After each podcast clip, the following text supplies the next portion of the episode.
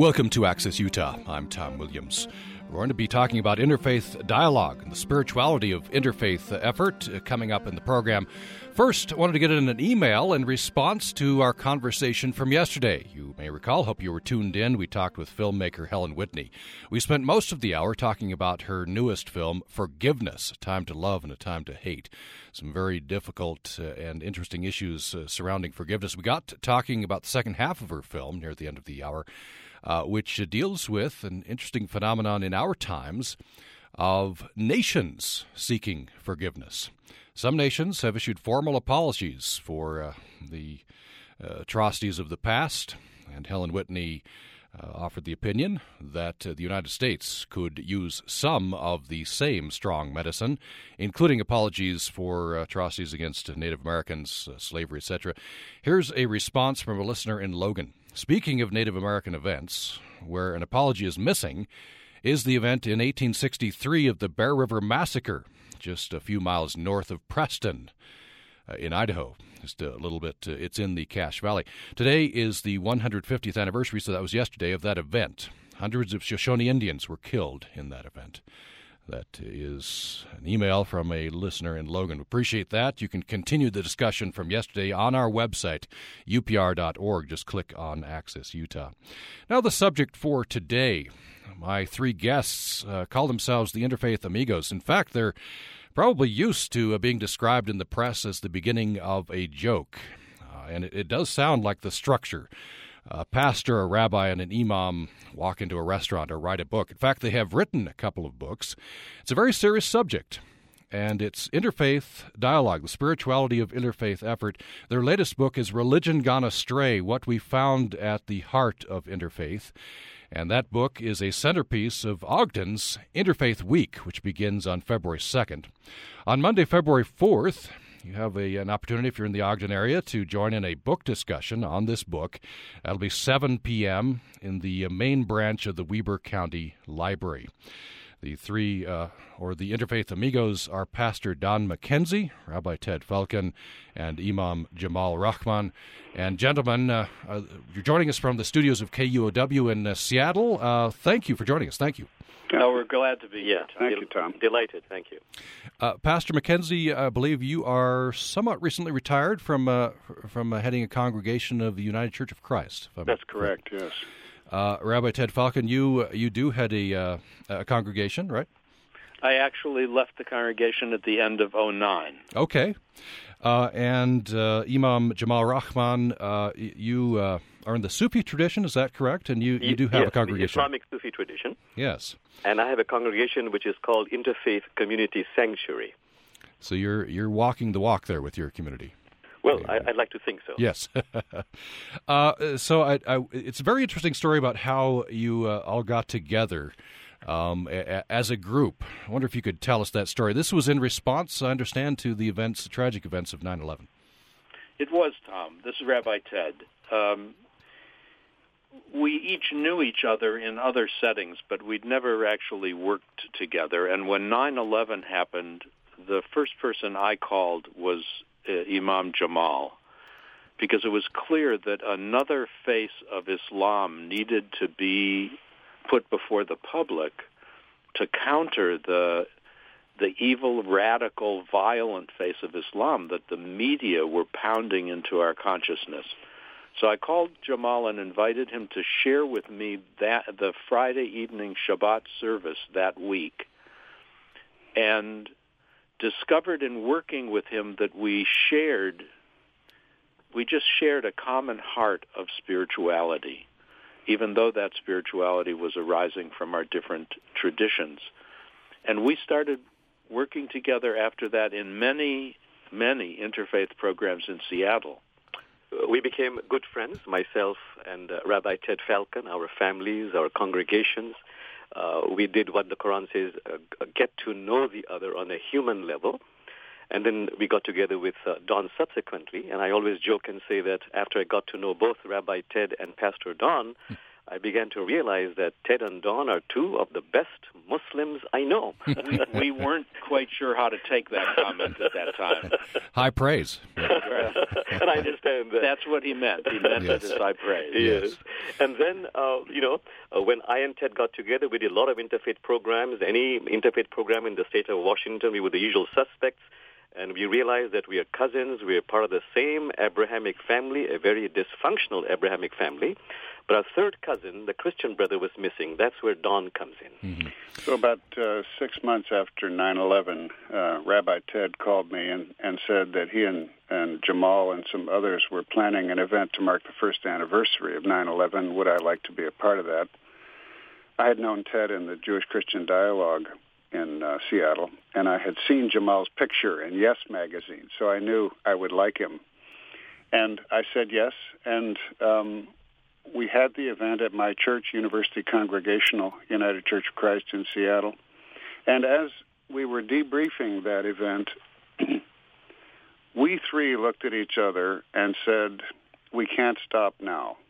We had no idea what that would mean, but I think we shared an intuition that if we could penetrate the barriers that have divided and separated our traditions, uh, we could do something that could lead to both a deeper spiritual sensibility and the possibility of cooperation on the great moral issues that, that we're facing. So we started to meet weekly, very intentionally, to get to know each other and to trade stories about our traditions and so forth. We started to give the interfaith programs that um, Imam Jamal was talking about. And uh, we took a trip to the Middle East in November of 05. Um, and we were on the radio weekly here in Seattle uh, from July 06 to July 07. And then we decided to write a book, and that came out in June of 09. And we've been on the road ever since, really talking about what we've been learning and encouraging our people and our audiences to uh, think about the kinds of things that we've been learning so that they might um, enter into this kind of important dialogue. I imagine, uh, and in fact, you write in the book, so I, I know it's the case, and, and we'll get into the steps of interfaith dialogue, five five steps. But I'm guessing it started out somewhat polite, and then at some points maybe got a little bit tense. In fact, I'm reading an article from the New York Times which quotes Rabbi Falcon, uh, who says one of the problems in the past with interfaith dialogues is we've been too unwilling to upset each other. What it, you you actually go to some of the conflict points, and and how what are some of those conflict points? Yeah, we do we do the very best we can to upset each other.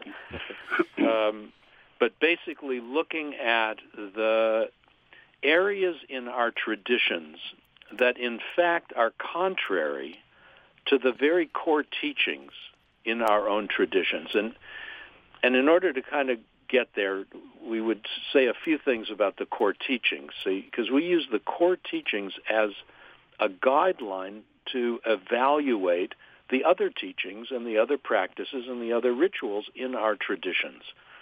The core teachings are spiritual teachings which then get encapsulated in an institution. And in an institutional setting, often things wind up happening or being supported that are contrary to those core teachings. The core teachings, for example, in Judaism, revolve around the expanding awareness of the meaning of oneness where, where that oneness was perceived as one God among many in the very early biblical stages, then it evolved into an understanding that there's only one God who's efficacious among many who are not. Then it evolved into, and this is an oversimplification, but then it evolved into where there is only one, there are no others, but that God was still perceived to be out there, somehow separate from the world. And then it evolved into an understanding that there is, on the one hand, God is totally transcendent in the sense that God is a container for everything that exists. And at the same time, that God awakens within each individual as the life, as the, the presence, as the truth of their being, so that God manifests as a container for everything that exists, and God manifests within the individual, and that God manifests in the authentic relation between individuals and among individuals. So we live, so to speak, in a God field, and we are striving to understand the implications of that, how that in fact ties us together with all of creation, understanding ourselves to be absolutely interconnected with all that exists. And in Christianity, uh, we feel the core teaching is unconditional love. And I say we, uh, obviously this is my conviction as a Christian, but we share this conviction. And um, it's, it's something that I think we don't think about very often because if you try to imagine loving someone without any conditions, it's not what we normally do. We do love people conditionally, even though we might not want to, but that's part of who we are as, as human beings and the way our egos function and so forth. But Jesus' message really calls us to that moment of unconditional love, which is illustrated so beautifully in the parable of the prodigal son, where the parent welcomes the uh, the son back from that distant country with no conditions and throws a party.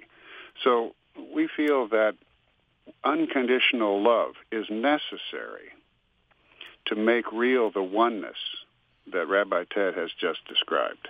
And the core teaching in Islam is compassion, compassion for self and compassion for others. Uh, the Prophet Muhammad once, uh, peace be upon him, said that all that is in the holy books is in the Quran. All that is in the Quran is in the Surah Fatiha. That's the first chapter. All that is in the Surah Fatiha is in the invocation called the Basmallah, which opens virtually each of the 114 chapters of the Quran. And the Basmallah says, uh, Bismillahir Rahmanir Rahim. In the name of God, boundlessly compassionate, infinitely merciful when asked, what is the secret uh, to this basmallah? And the Prophet Muhammad replied, the great secret is that on this journey of life, be compassionate with self and be compassionate with others.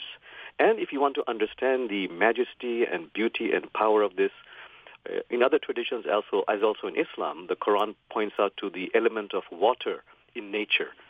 There's nothing as soft and yielding as water, yet for overcoming the hardest, nothing is as powerful as water. Also, as the Quran says, wherever water falls, life flourishes, meaning the person who is gentle, merciful, compassionate, possesses authentic strength, and is life-giving and life-bestowing. So the divine quality of uh, cultivating and practicing compassion for self and for others is a key.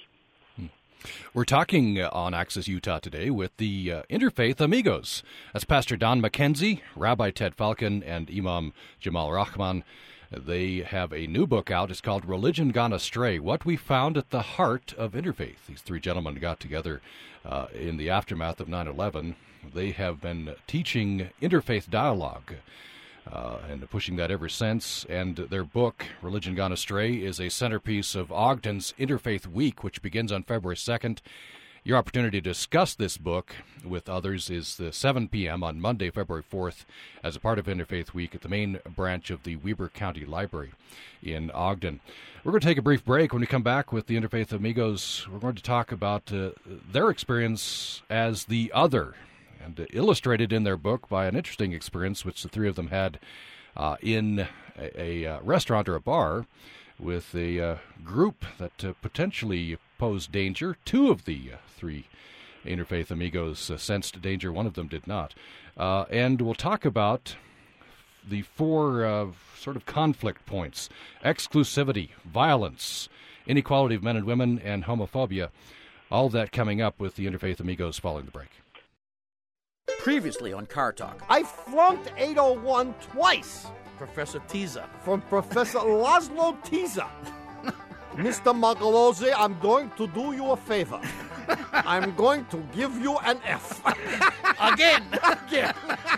and I said, Professor Tisza, thank you. Don't miss the fun this week. Join us for Car Talk.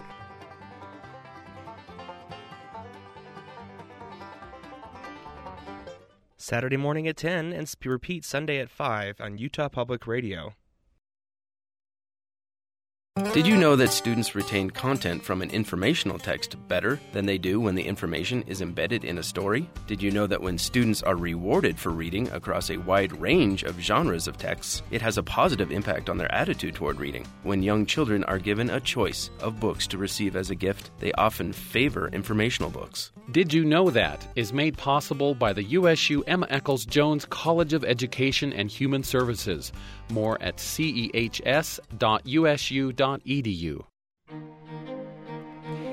You're listening to Access Utah. I'm Tom Williams. We're talking with the Interfaith Amigos.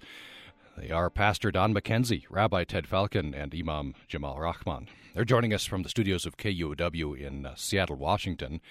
Uh, it's where the gentlemen live. Uh, they uh, got together uh, with Interfaith Dialogue. They've uh, been promoting this ever since, not only with their congregations and in in events in uh, Seattle, but with a couple of books. And in fact, their latest book is a centerpiece of Ogden's Interfaith Week, which begins February 2nd. On February 4th, that's a Monday, 7 p.m., in the main branch of the Weber County Library, their book, Religion Gone Astray What We Found at the Heart of Interfaith, will be uh, the the centerpiece of the discussion. You're welcome to join this discussion at 1 800 826 1495. 1 800 826 1495 or uh, upraccess at gmail.com. upraccess at gmail.com. Perhaps you have an experience, good or bad, with interfaith dialogue, or a conflict point with a member of another religion that uh, you were able to resolve or not. We're talking about interfaith dialogue with the Interfaith Amigos on the program today. I wonder if I could get uh, one or all of you to tell me the story that you have in your uh, introduction. Uh, very interesting. Two of you had uh, long experiences being the other, and so you sensed danger in a, a restaurant or a bar, and uh, the other of you did not, and that uh, sort of provoked a, a, dialogue among the three of you. Well, it's a it's a good example, Tom, of some of the stuff that we've been learning when we didn't even know we were in a situation for learning. We had uh, finished an evening program and uh, we decided uh, to move into the bar area of our hotel. It was the only area that was open where we could get something to drink. Um, our standard line, the pastor, the rabbi, and the imam walk into a bar. They order two martinis and a root beer. Uh, since uh, Imam Jamal does not drink alcohol. Uh, but as we were walking into the bar, there was a table of rather inebriated young men, I would say 20s and 30s. And we were still in our outfits uh, from the speech. So I'm wearing a kippah, uh, you know, the head, the skull cap. I'm carrying a Hebrew Bible. Uh, Brother Jamal is dressed in his usual uh, collarless shirt and carrying a Quran. Pastor Don is wearing a clerical collar and carrying uh, his Bible. And we just we, we hadn't given much thought to how we looked, and we just were walking in after the program. And as we passed that table, both Jamal and I were aware of some jibes that were coming from those young men directed toward us. And both of us sensed the possibility for some danger. And we sat down to order something to, to snack on, and I turned to Jamal and mentioned them, and he said yes, he was aware of them, and he heard them as well. And Pastor Don didn't know what we were referring to. Right. You know, I I didn't notice. I mean, I noticed these guys sitting there, but I didn't sense the danger that Ted and Jamal did. And it, I think for me, Tom, it was a remi- an important reminder that as a Christian straight male, um, I have never had the kinds of experiences that my brothers here have had um, in this uh, predominantly Christian culture, where um, people might make disparaging remarks or even um, uh, suggest danger. I, I suppose that in one odd kind of way, as a Christian pastor with them, I was in danger that I didn't know about. um, because they might have said, "What are you doing with these guys?" Um, but the only otherness I've ever experienced is being left-handed, and so it was a very important, uh, very important experience for me to know that they they experienced something that I didn't, and that I needed to be um, sensitized to that. And on a particularly mundane level, Jamal and I are the short guys in the group, and Don is the tall one. and I think somehow we feel safer in his presence. Yeah, I'm the protector. so we thought ultimately he'd take care of us, yes, and I will. but you know, besides the fact of, of, vulnerability and the environment we are in, I think there's a very important lesson here, which um, every tradition emphasizes, that the best way not to feel this adversarial situation, not to dehumanize or demonize the other, the main solution is if we can create an environment where we can get to know the other. Uh, this is a very uh, prophetic verse from the Quran, which is reflected in verses in other traditions also. Uh, and the Quran says that God has deliberately created diversity, and go, even goes on to say, "We have created some of you to be a trial for others, for one essential reason." that you might get to know the other on a human level, personal level. And we have found in our work that the essential key, which really overrides most other techniques, is really the art and the practice of creating a human relationship with the other. Differences will still exist, be they religious, political, cultural, but once we get to know the other, it no longer looms as a threat and many doors, many possibilities open up. You know, Tom, when we started working together, we didn't say we need to get to know each other. I mean, I think we intuited that. And in fact, we did get to know each other over time and found that there are universals which transcend the the particulars that have divided the things that people call irreconcilable differences. There are universals that transcend those boundaries and give us a place to be very comfortably together.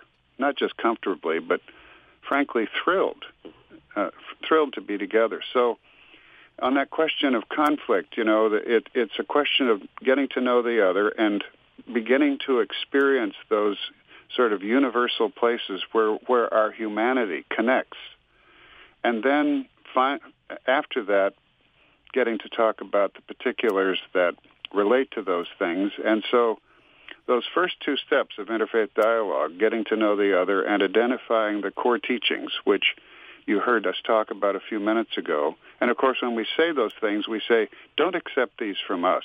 Think for yourself, what are the core teachings of your tradition, whatever it is? And then begin to try to understand how those things transcend the boundaries of our traditions. Those are the first two steps in interfaith dialogue, and they can help help us get to a place where we can hear each other better, have compassion, and learn from each other. I'd like to. Uh, uh, you've mentioned the first two stages and uh, stages three and four, which I'd like to get to next. In the context of our core teachings, share consistencies and inconsistencies, and then stage four, engaging in more difficult conversations. I imagine among the three of you, you have had difficult conversations, and I'm wondering, uh, are, are maybe pick an issue that uh, just isn't on the face of it reconcilable. But you, you have to skirt around the edges or agree to disagree, but but you engage it head on. You know, uh, we have uh, traveled all over the country, met many interfaith groups, um, and we found that they go up to a certain point. But when the issue of Israel and Palestine comes up, many withdraw. And because they haven't done the previous uh, three stages uh, of sharing stories, uh, appreciative understanding, looking into their particular and universal verses. When the, the trust is not there, the issue of Israel and Palestine becomes a very large one, overwhelming. But because we have followed those stages and actually practiced them, we are able to have, shall I say, vigorous discussions. So I've had very vigorous discussions with Rabbi Ted Falcon, and often Pastor Don Mackenzie has been the uh, mediator, as it were. To give you an example, Tom, when I look at the state of Israel, excuse me, when I look at the state of Israel, I see an extremely small sliver of land that turns out statistically to be one two hundred and fortieth of the land mass of the surrounding enemy Arab countries. I see a sliver of land that can fit into the state of Florida seven times, a sliver of land that can fit into the state of California sideways. And I see a sliver of land that is under constant pressure and the possibility of attack from the surrounding peoples and constantly in a state of defensiveness. When uh, Imam Jamal looks at Israel, he's, his basic viewpoint is significantly different, and it's crucial that I understand it. Uh, and from a Palestinian uh, point of view, a Muslim or Christian, or a Muslim point of view in any uh, non-Arab country, they see Israel as a huge, dominating military machine, which is allied with the resources of the Pentagon and which overwhelms the area, uh, the Middle East area. Uh, so our viewpoints are different, but as uh, Rabbi Ted Falcon mentioned, because we have that connection of friendship, we are willing to actually listen to each other, and that makes a difference. Mm. I'm, I'm thinking of uh, you know the old line: "You should never discuss religion or politics in polite company." This is where you gentlemen live. Uh, uh right. It, it's but uh, getting to back to the the question of uh, Israel, the Palestinians. I mean, that is a it's a very hot topic, and as you mentioned before, some people get to that point or a similar point right. and, and, and don't continue. You're able to. But yeah. but I, I, don't know if it ever gets reconciled. There's understanding, obviously. Is is that enough? You know, I, I tell you one thing. For example, we've been to the Middle East twice, and because we are friends, because we have discussed this, because we are connected uh, as human beings, we see a large number of programs that contribute a great deal to peace but are not, are not sexy enough. They don't get the attention of the press. For example, there are groups in Israel Palestine where there are Israeli parents whose children have been killed by uh, suicide bombers and Palestinian parents, families, whose children have been killed by the Israeli Defense Forces. When they get together and talk so sincerely and fully about the senselessness of violence, that makes a huge difference. And there are groups like this that are really quite extensive uh, in the Middle East and outside the Middle East. And these are the groups that really will eventually bring about peace at the grassroots level. Hmm. We know some things about conflict resolution that pertain to all issues of conflict. One of the primary of which is that if people imagine that all the problems are only the consequence of the other side and their own side bears no responsibility for the conflict, peace, resolution can never be achieved. It is absolutely essential for both sides to begin to recognize their the ways they have contributed to keeping resolution from happening, to honor the fears they have should resolution happen, to know beyond a shadow of a doubt that a resolution in particular in an area of Israel-Palestine is going to result in each side not getting everything they want and in each side getting some things that they really want, and to begin with that kind of consciousness so that they're not totally bent out of shape when they realize they can't have everything they want. There is not going to be total justice. So it's an attitude that many of the Israeli and Palestinian peace groups ad- adopt, but it's not a popular political attitude. Hmm. I would also say a very important point, Tom. Uh, ever since 9/11, uh, initially reluctantly, uh, Muslims and Jews have gotten together and begun the dialogue on the Israeli-Palestinian issue. As a result of that, over these uh, years, we have seen now uh, new groups coming up: uh, the J Street Lobby, the American Jewish Voices for Peace, and this is slowly beginning to affect uh, very gently, but I think in a very concrete way, public policy. It has even reached the White House. Uh, but the point is that once you create friendships, you begin to listen to both sides. Many doors open up, and I believe it's happening in America right now. You're uh, hearing the Interfaith Amigos. We're uh, they're joining us from uh, Seattle, from the studios of KUOW there, uh, and they live in the Seattle area. Pastor Don Mackenzie, Rabbi Ted Falcon, and Imam Jamal Rahman. Their uh, latest book is Religion Gone Astray What We Found at the Heart of Interfaith. And that book is a centerpiece of Ogden's Interfaith Week, which begins on February 2nd. And on February 4th, 7 o'clock in the evening, that's a Monday, as a part of Interfaith Week, there will be discussion of this book at the main branch of the Weber County Library in Ogden. And we uh, have the Interfaith Amigos with us uh, for another uh, 15 minutes or so. You're welcome to join the conversation at 1 800 826 1495. We'd love to hear your story. 1 800 826 1495, or you can email us at upraccess at gmail.com. upraccess at gmail.com. Uh, in your book, uh, you, uh, you, you address head on the issue of violence in, in religion. And in fact, you uh, make reference uh, to one of the popular books that came out after uh, 9 11, The End of Faith, Sam Harris's book. Uh, in it, he, uh, he posits that uh, there are just violent aspects to the Abrahamic religions, and the answer perhaps is to, to get rid of religion itself. It's just causing too many problems. I wonder if you could address that question, and especially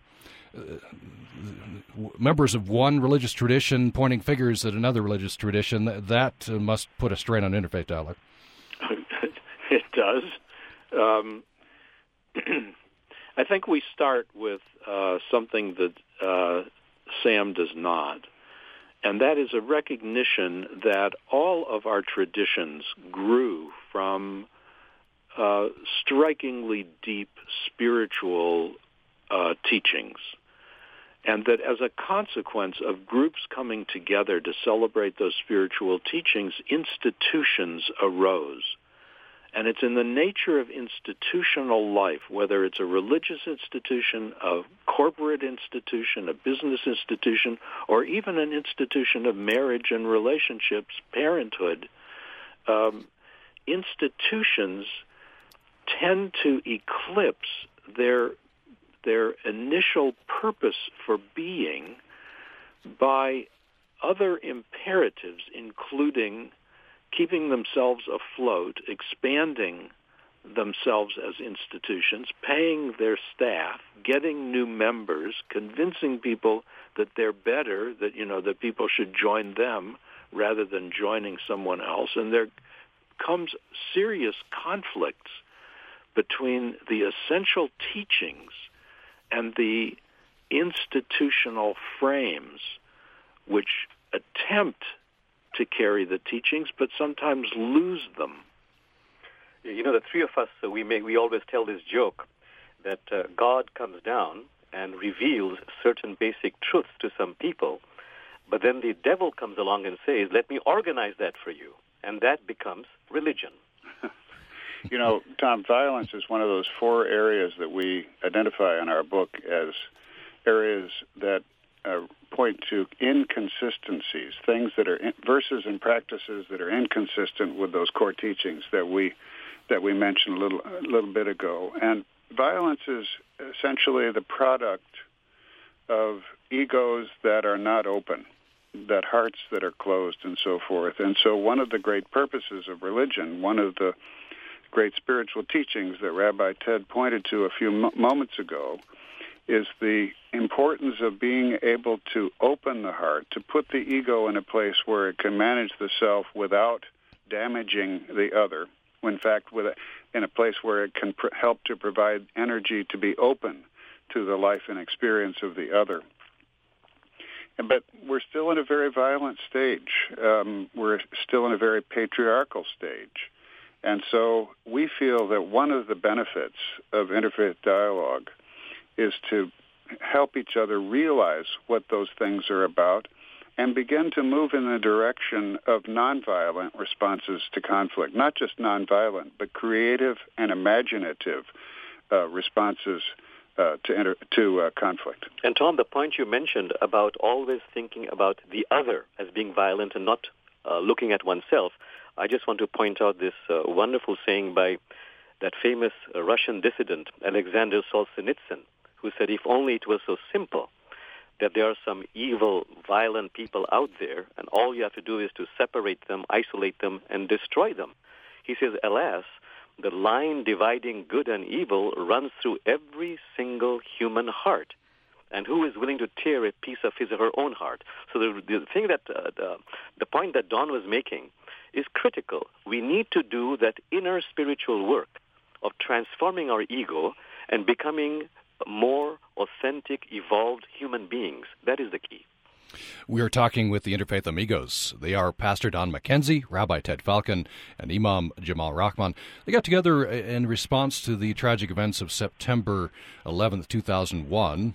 They have been talking about interfaith dialogue and their latest book is Religion Gone Astray What We Found at the Heart of Interfaith. That's a centerpiece of Ogden's Interfaith Week, which begins on February 2nd.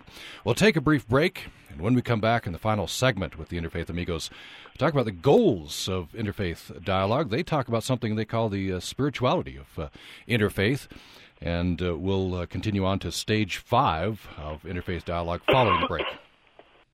This week in This American Life, when Jennifer was three, she lived in an all black neighborhood in Milwaukee. One day she was riding her tricycle and saw an older white couple sitting on a bench. Because I had never seen white people, I assumed that they were ghosts. So I waved, and I remember hearing. I thought, wow, that must be the way they talk. Kid Logic, true stories, this week on This American Life. Sat- Friday, Saturday morning at eight. At Saturday morning at three. Sunday at two p.m. Did you know that approximately 75% of students who receive mental health services get these services in school settings? School psychologists and school counselors are key mental health providers who help teachers and families maximize students' active engagement in learning and strengthen their personal, academic, and social development. Did You Know That is made possible by the USU Emma Eccles Jones College of Education and Human Services. More at cehs.usu.edu. Also at 6:30 today on Utah Public Radio, you can catch Governor Gary Herbert's State of the State here on Utah Public Radio. You're listening to Access Utah. I'm Tom Williams. Thanks for listening.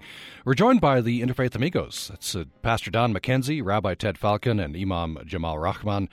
They have a couple of books out. Uh, one is called Getting to the Heart of Interfaith, the eye opening, hope filled friendship of a, a pastor, a rabbi, and a sheikh. And their latest book is Religion Gone Astray What We Found at the Heart of Interfaith. That book is a centerpiece of Ogden's Interfaith Week, which begins on February 2nd. And uh, you can join us here at 1 800 826 1495 or email at upraccess at gmail.com. Uh, gentlemen, I. Uh, I think some people in Utah would be curious uh, to, to what your experience has been in interfaith dialogue with uh, with the Mormons.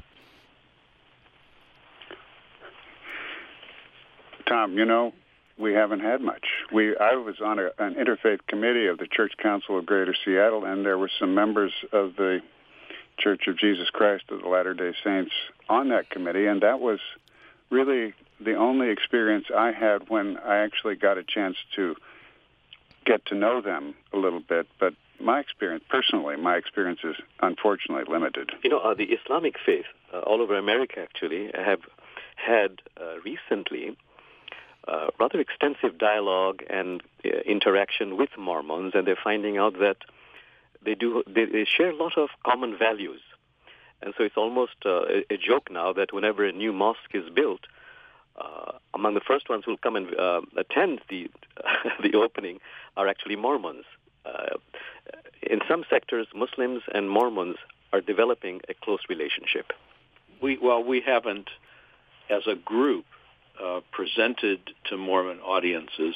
Each of us have had our individual experiences. For a while in Southern California, my community met in a Mormon sanctuary, and we got to know some of the Mormons and got to be impressed with the level of community service that they're that they were able to achieve in terms of caring for members of their own community who were in trouble, uh, taking care of each other, I think all of us are impressed with the ways Mormons have been able to uh, provide those kinds of support services for each other. But but we have not had the occasion yet. We look forward to it when we can discuss with Mormons the five stages of interfaith dialogue and some of the things that we find interrupt that. Hmm. I wonder. Uh, I'm guessing the answer is no, but I'll throw it out there anyway. Uh, uh, can can you imagine any religious tradition, or have in mind any religious tradition, which would, uh, for you, perhaps be a bridge too far? You you could could not achieve interfaith dialogue or progress with with that religious tradition.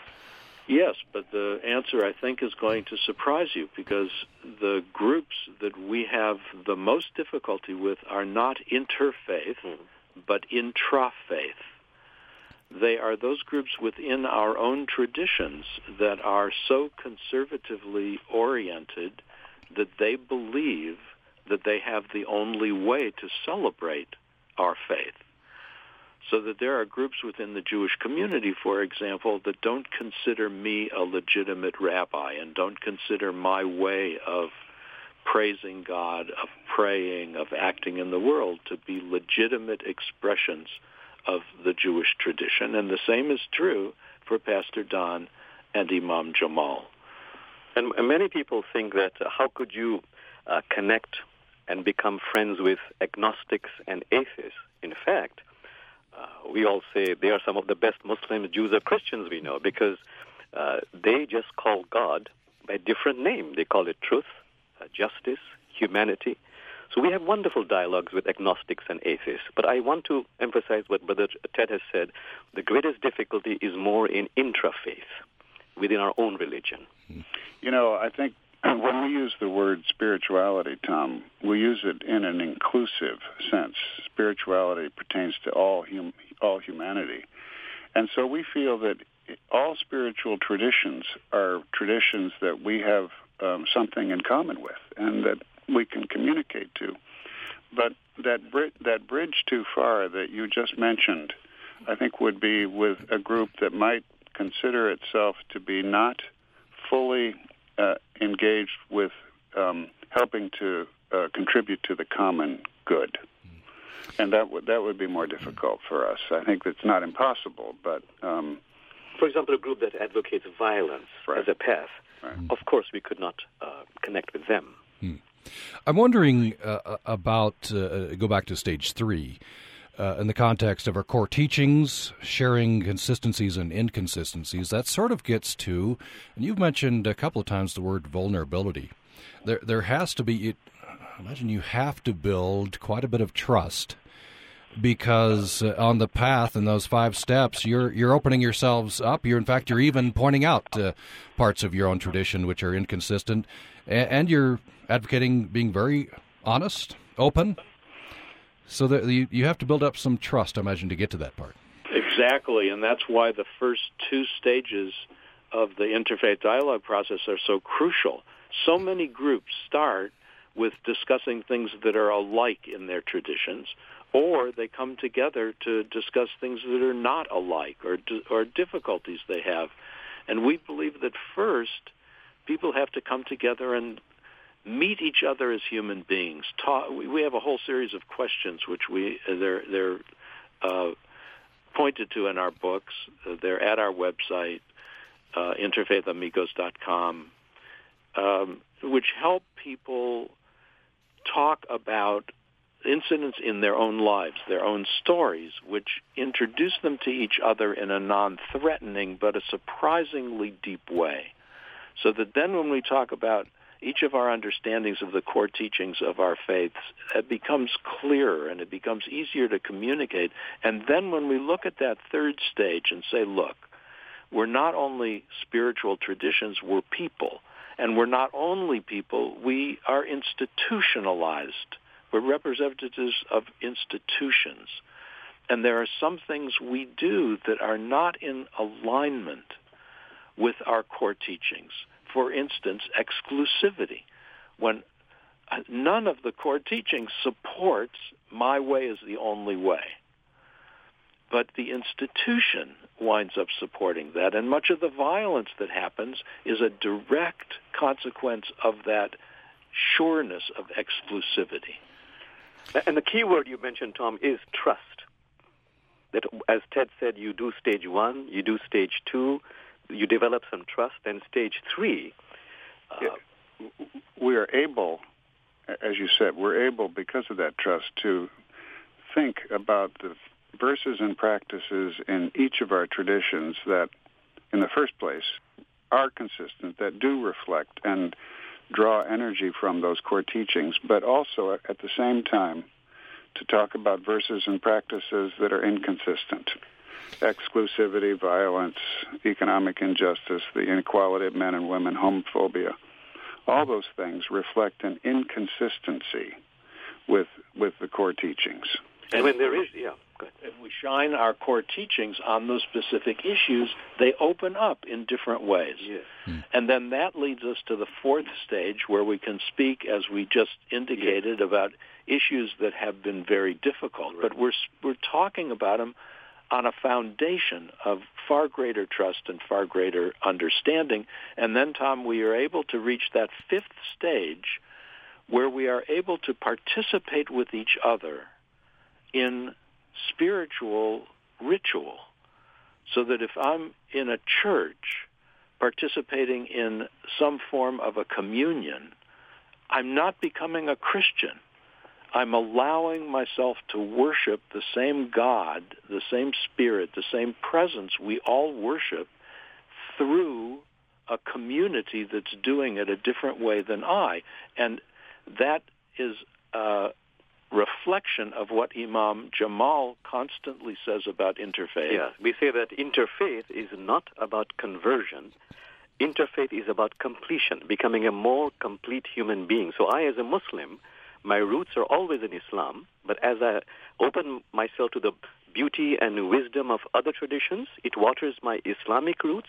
I become a better Muslim.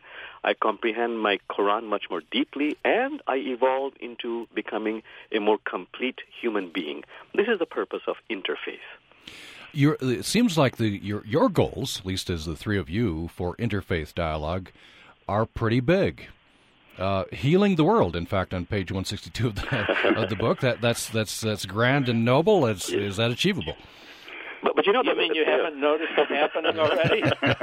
but Tom, you see, the the, the key uh, issue here is it has to start with oneself. So every single tradition asks us to do the inner work of transforming the ego, opening up the heart, being of service. This is why we call it the most inconvenient work. Once we do this, we have the foundation then to be a source of healing to the world. You know, Tom, we are in the in the midst of an evolution of humanity going back millions of years, and so we don't expect to see necessarily material consequences of what we're talking about, but we believe it is possible, and that is uh, also a core belief of any spiritual tradition that that spiritual growth, a heightened spiritual awareness through spiritual practices, can one day ultimately bring about the healing that um, that is so deeply needed in this in this world. And even in smaller chunks, to have an event happen where one religion seems appears to confront another and have the response not be the demonization of the other tradition the fragmentation they're somebody else there are enemies and realize wait a minute we are judging an entire community by the actions of a few. And the same thing can be said, incidentally, in applying this to the to the political situation that now occurs in the United States, where the actions of a relatively few are just claimed to cover all. All Republicans do that. All Democrats do that instead of understanding that the people in our community, Republicans and Democrats, are surprisingly aligned on a great number of issues, even if many of the people in Washington are not. Hmm. So you're uh, that's interesting. You're you're applying this to the political realm. Does I agree with you? Some of the problems and perhaps some of these solutions could apply to uh, uh, to the political divide. Absolutely. We've, we've been feeling that this is the direction of some of our, our future work. You see, in the religious uh, sphere, we are saying at least two things must be done. The expansion of religious literacy, that's critical. And the other one, more difficult but absolutely essential, to really sincerely get to know the other on a human level without any agenda. As my brother was saying, to share stories. There's a wonderful saying, this universe is not made out of atoms. It's made out of stories, starting with really sharing stories and connecting on a human level. Uh, I wonder what what progress you're seeing. Uh, I imagine you're seeing some progress. Unfortunately, we do have uh, not infrequent test cases. One of the one of the more recent ones in the shooting at Fort Hood. Yes. It came on the heels of, of 9/11 a few year, a few years later, and and again a reaction against uh, you know Muslims everywhere. You know, on, on just a very uh, simple level, uh, a big effect we see is uh, mosques, just Islamic mosques before 9/11 were fairly insular. They were going about their own business. But today, every single mosque uh, in this great country is doing this outreach work of interfaith, of really uh, expanding religious literacy, connecting with the other. We're seeing this happening not just with mosques, but all the houses of worship. And that's a very big step, huge progress, I would say. Uh, so, uh, uh, do you have an- another project in the works? Next book? Well, the next book we're going to totally fix everything that still we haven't Good. quite fixed yet. I mean, you know, um, our books have actually come out of questions that have arisen when we've made presentations all over the country, and we're at a a place now of collecting those questions and looking at okay, what are the concerns? And the direction so far seems to indicate that what's needed is a book that provides specific spiritual practices from each of our traditions that can help us internally and as communities transcend that which divides us. Mm-hmm. Well, we are out of time. We've been talking with the Interfaith Amigos. They are Pastor Don Mackenzie, Rabbi Ted Falcon, and Imam Jamal Rahman. Their latest book, Religion Gone Astray What We Found at the Heart of Interfaith, is being used as a centerpiece for Ogden's Interfaith Week, which begins on February 2nd. The book will uh, have a discussion. You'll be able to participate in that if you're in the Ogden area. 7 p.m. Monday, February 4th, the main branch of the Weber County Library in Ogden. The website for the Interfaith Amigos is interfaithamigos.com. Gentlemen, thank you so much. Oh, Thank you, Thank Tom. you, Tom.